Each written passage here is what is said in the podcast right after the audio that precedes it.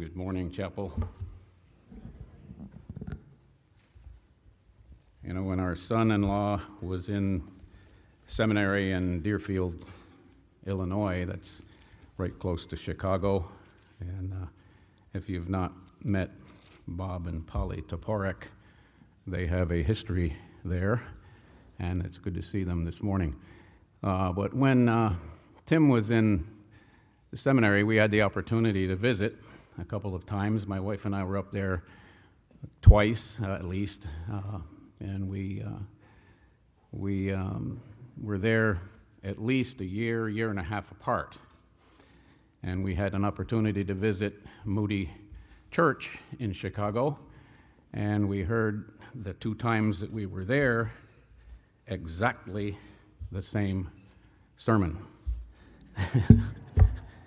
so, uh, about 10 days ago, when I found out that there was a need to somebody to fill the pulpit this morning, Richard asked me if I was available, and I said, Yes, I can be.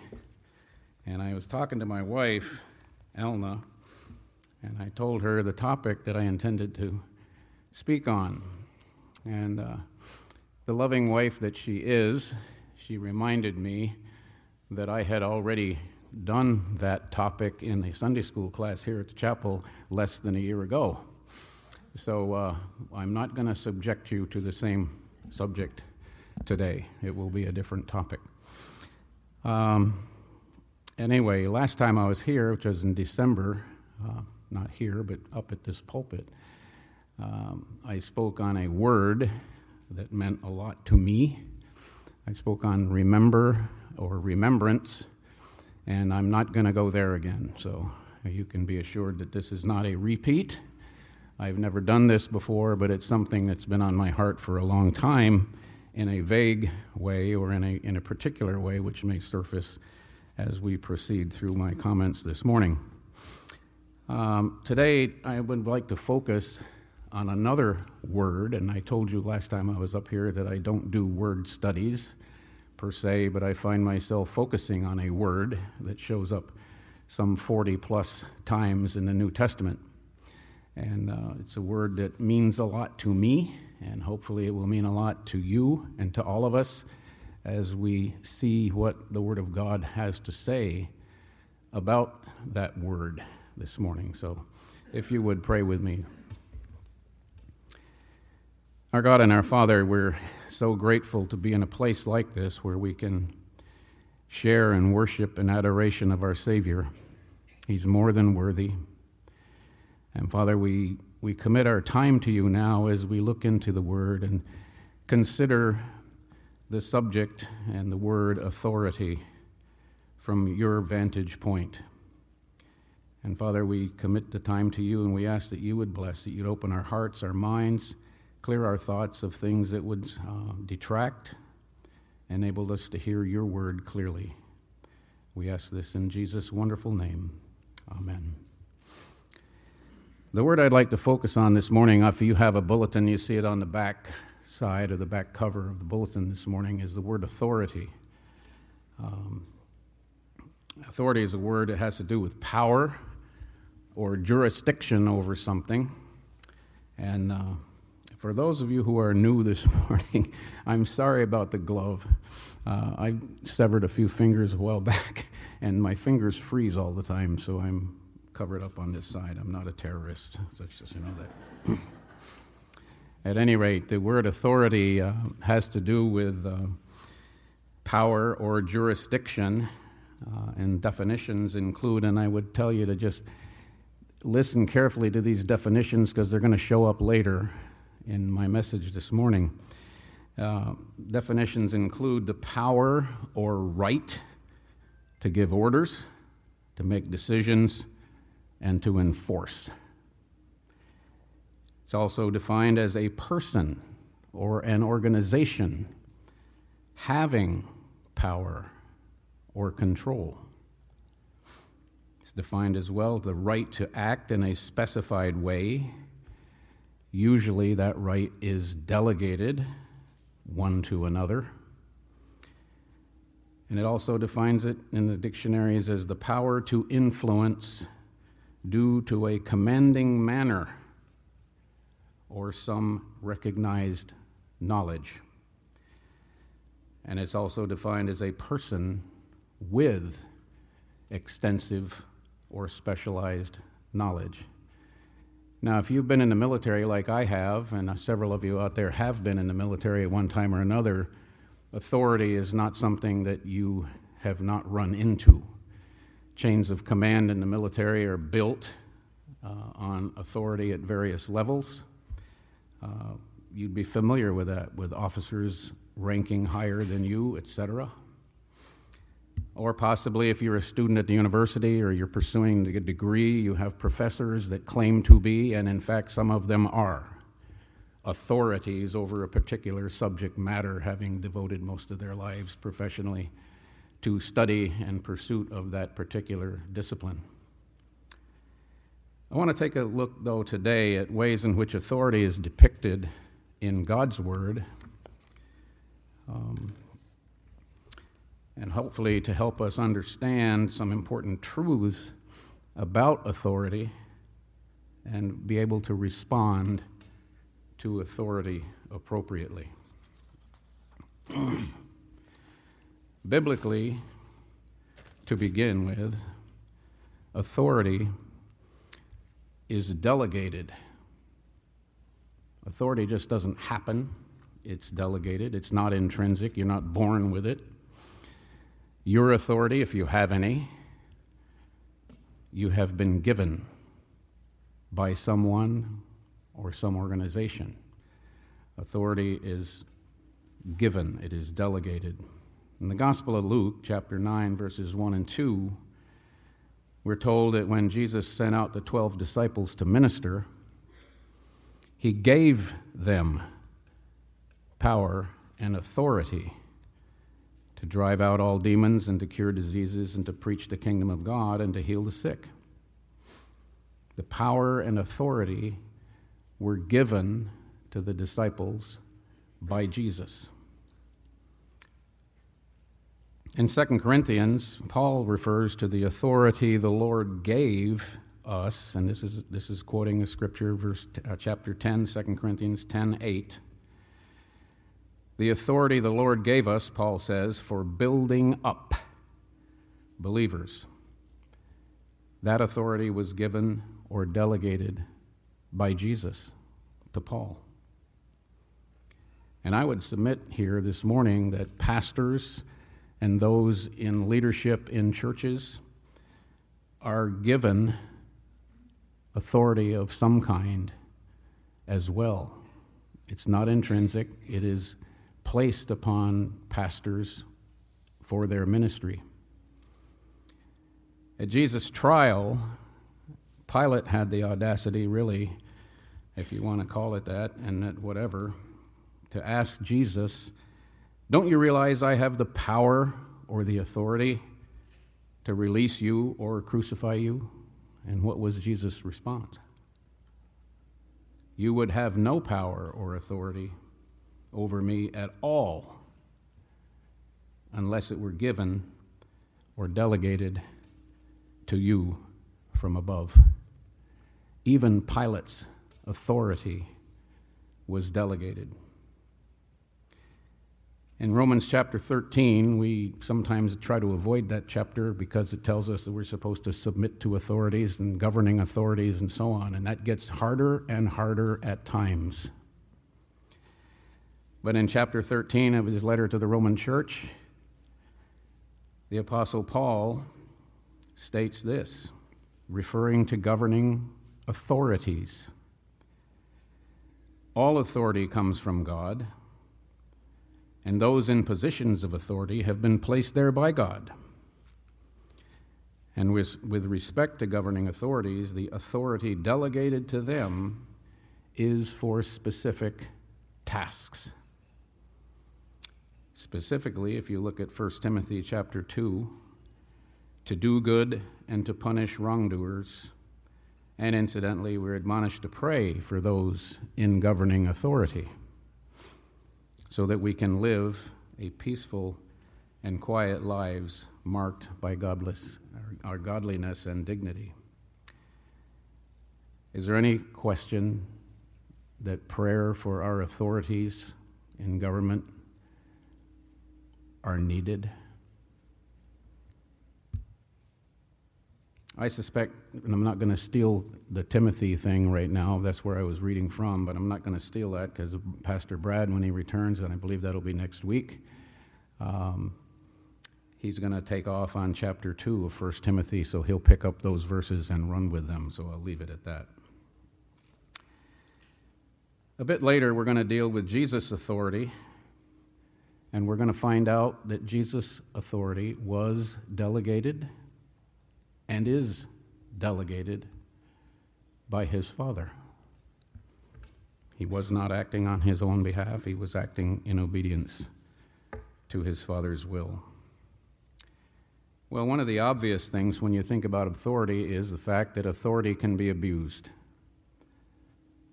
It doesn't take uh, a Rhodes Scholar or a you know, somebody of that nature to understand that power is abused, has been historically, and continues to be to this day. History is full of it. Stalin, Mao Zedong, Pol Pot, Hitler, Putin, and we'll stop at that. History is full of power or authority being abused. The scriptures themselves give us a huge dose of this reality, the abuse of power. You only have to look at Pharaoh, Nebuchadnezzar, who we just finished studying the book of Daniel with our pastor Brad, Herod the Great, many of Israel's kings, and kings in surrounding nations. The abuse of power is rampant and always has been in human history and continues to be. Jesus told his disciples in the book of Matthew, You know that the rulers of this world lord it over their people, and officials flaunt their authority over them. But among you, it will be different. Clearly, Jesus was referring to at least one kind of abuse of authority and establishing an authority of a different kind an authority of service. And I would suggest, too, that the chief priests abused their authority by authorizing Saul, who became Paul, to arrest and imprison first century Christians. We find that in the book of Acts, chapters 9 and, verse, and chapter 22. And may I also suggest that the expanse of human history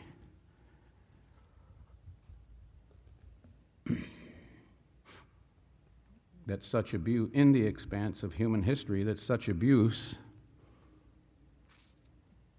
is indeed present in our current culture and provides more than ample testimony to the validity of God's assessment of humanity.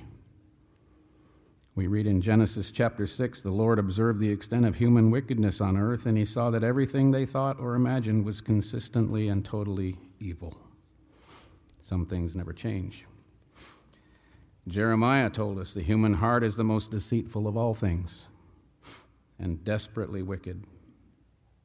And Jesus himself told us out of a person's heart come evil thoughts, sexual immorality, theft, murder, adultery, greed, wickedness, deceit, lustful desires, envy, slander, pride, and foolishness. Then the Gospel of Mark, chapter 7. Are there any doubts about the condition of humanity? Authority can often be questioned, and it often is. I'm a baby boomer. Some of you in here are. We're now aging. We're about to boom out of the place in some senses.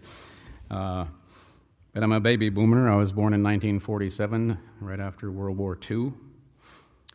I was in college in the 1960s. You young people weren't here to recognize this or see it. You've probably seen it in some documentaries in places, but in the 1960s, the Vietnam conflict was full bore. Some of us got taken up into that one way or another. Uh, Anti war protests and demonstrations were all over the nation at the time. They were abundant and sometimes violent.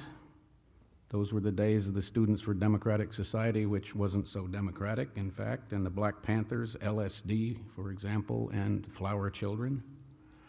And a very popular slogan during those days was question authority. Didn't matter what the authority was, but the mantra of the day was question authority. Some of you probably remember those days.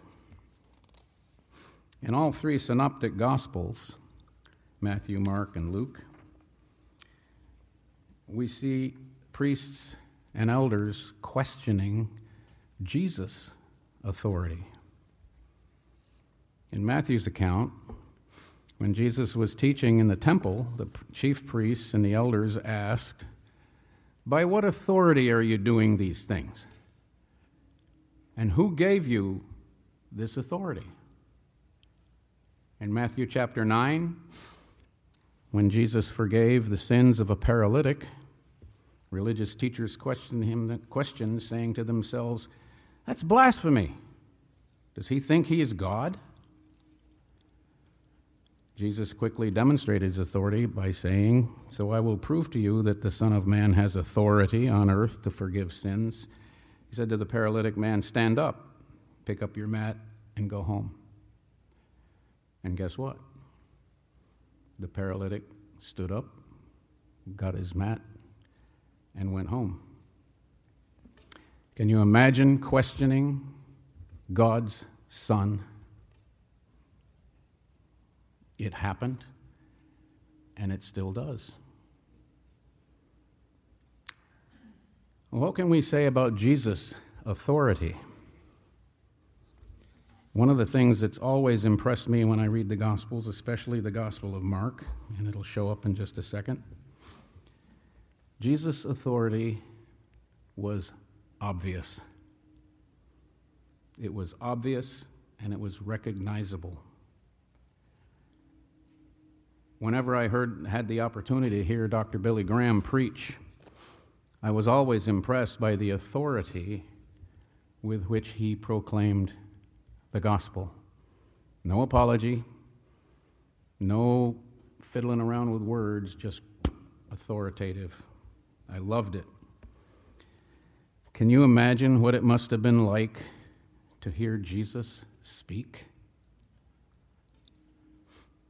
Listen to these responses Matthew 7 28 and 29. The crowds were amazed at his, at his or Jesus' teaching because he taught as one who had authority and not as the teachers of the law. Matthew 13 54. The people were amazed and asked, Where did this man get this wisdom and these miraculous powers? Mark 1, verse 22. People were amazed at his teaching because he taught them as one who had authority, not as the teachers of the law. Mark 6, verse 1. Many who heard, of him, heard him were amazed. Mark 11, the whole crowd was amazed at his teaching. Luke chapter 4, they were amazed at his teaching because his message had authority. Luke 4, verse 36 All the people were amazed and said to each other, What is this teaching? With authority and power, he gives orders to evil spirits, and they come out. John chapter 7, verse 46. When the temple guards had sent uh, were sent by the chief priests and Pharisees to arrest Jesus, they returned without Jesus. And when the chief priests and Pharisees questioned the guards, they said, Why didn't you bring him in? You know what his answer is? The answer was? No one ever spoke like this man does. Jesus speaks with authority that is obvious and recognizable. Can you imagine what it would be like hearing that Jesus teach, cast out demons, heal the sick by simply saying a couple of words, or calm a raging storm simply by saying hush? Think about that. Jesus had authority. Moving on, Jesus' authority was delegated, was given to him by God. In fact, Jesus' authority is supreme. There is no higher authority than his. There's nothing higher. Jack called us to worship this morning by reading one of the favorite one of my favorite portions of scripture, and I think it would do well for us to hear some of this again. Colossians 1. I'm going to begin with verse 15, chapter 1. And just to reiterate what Jack has read, and I love that that you had that in there, Jack, because it's it fits right into what I'm thinking and what I'm trying to communicate. He is the image of the invisible God, the firstborn over all creation, for by him all things were created things in heaven and on earth, visible and invisible, whether thrones or powers or rulers or authorities. All things were created by him and for him. He is before all things, and in him all things hold together, and he is the head of the body, the church. He is the beginning and the firstborn from among the dead, so that in everything he might have supremacy. For God was pleased to have all his fullness dwell in him, and through him to reconcile to himself all things, whether things on earth or things in heaven, by making peace through his blood shed on the cross. and I would jump now to chapter 2 and add a couple of verses. For in Christ all the fullness of the deity lives in bodily form, and you have been given fullness in Christ who is the head over every power and authority. That is our Savior. And Jack read two verses that I had not intended to read, but they bear repeating as well. Verses 13 and 14 For he has rescued us from the dominion of darkness and brought us into the kingdom of the Son he loves, in whom we have redemption and forgiveness of sins. Jesus has authority to forgive sins. And if you have come and recognized your sin, confessed that sin to Jesus Christ, and asked Him for forgiveness, He has the authority to forgive, and He has we can rejoice and praise his name for that.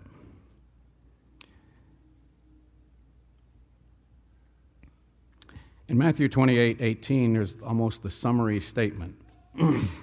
Jesus himself says before he ascended into heaven, he told us this All authority in heaven and on earth has been delegated or given, has been given or delegated to me. It's reiterated by the Apostle Paul in 1 Corinthians 15, verse 27. From the, the New Living Translation, the scriptures say, God has put all things under Jesus' authority. Thinking back to the definitions that I read at the beginning of this message this morning, Jesus has the authority to give orders, to make decisions, to judge, and to enforce. Jesus is the person with control or authority. Jesus has the power to influence due to his commanding manner. Jesus has extensive and specialized knowledge. He created everything. takes a little bit of knowledge. And then we finally just read Jesus has all authority. And I just changed that word all to total. His authority is total, it is complete. Perhaps most importantly, Jesus does not abuse his authority like so many humans do. His authority was not flaunted or abused, it was humbly exercised in obedience to God the Father. There's a particular incident recorded by Matthew and Luke which illustrates, for me at least, much regarding Jesus' authority. And this is, goes back to a certain centurion, a Roman military officer, who knew something about authority because he was in the military. And he was under military authority, and he commanded certain military authority. This centurion heard about Jesus. That's all he did. Never met him, heard about him. But he recognized Jesus' authority.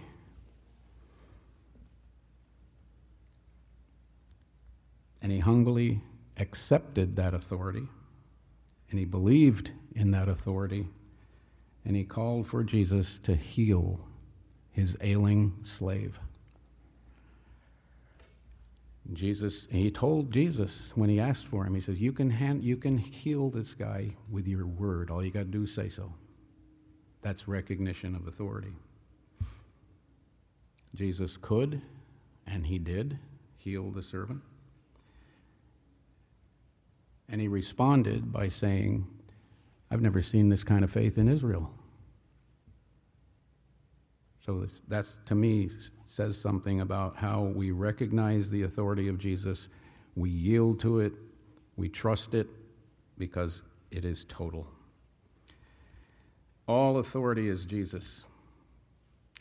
His authority is ultimate or total, and one day, perhaps not too far in the distant future, Jesus will destroy all earthly dominion, power, and authority, and he will retain his own and that of the Father.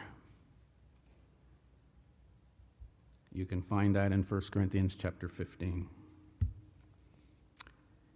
I want to finish here this morning by reading a few verses from Philippians, and I'm going to change versions here because I like this version. I just acquired a New Living Translation, and I want to read some verses from Philippians that will kind of cap out where we're at with this.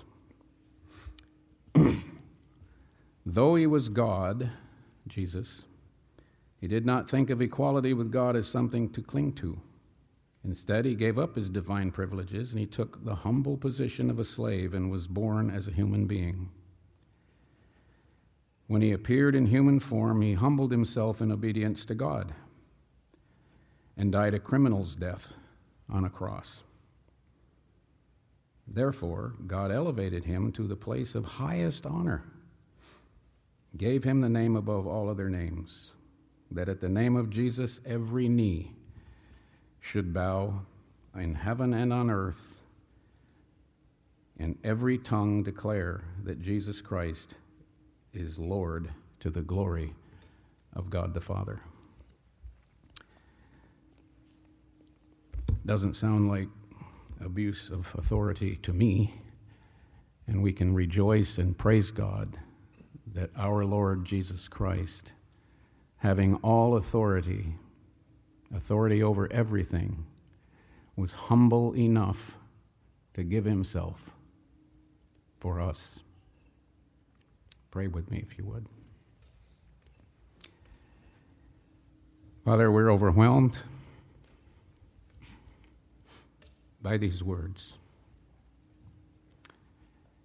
Help us, Lord, to recognize and submit to the authority of our Lord Jesus Christ. Thank you that he didn't flaunt and that he didn't abuse, but he exercised his authority humbly in obedience to you. And we pray, Father, that we would respond much like the centurion in the first century, that we would respond by recognizing that authority, acknowledging that authority, submitting to that authority, and Father, just obeying all that that authority entails. We commit this to you in the powerful and wonderful name of our Savior Jesus Christ. Amen.